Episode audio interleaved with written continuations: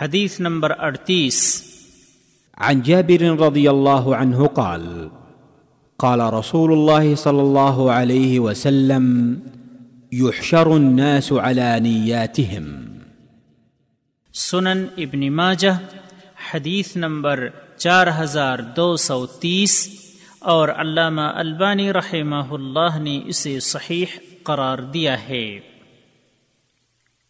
اسلام میں نیت کی اہمیت و فضیلت۔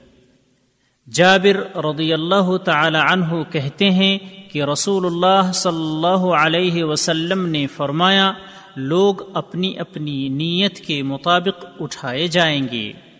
فوائد نمبر ایک اس حدیث سے دین اسلام میں نیت کی قیمت اور اس کی اہمیت اور فضیلت کا پتہ چلتا ہے اور ساتھ ہی یہ بھی معلوم ہوا کہ اللہ تعالی کی شریعت کے مطابق عمل کا دار و مدار صالح اور مخلص نیت پر ہے۔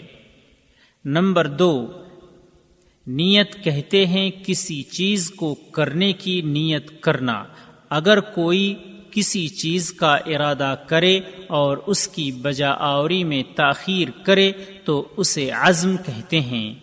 پس حقیقت میں نیت یہ ٹھہری کہ مقصود معین کو قصد سے مربوط کیا جائے۔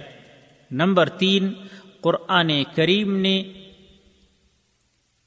اس صالح و مخلص نیت کو مختلف انداز سے بیان کیا ہے۔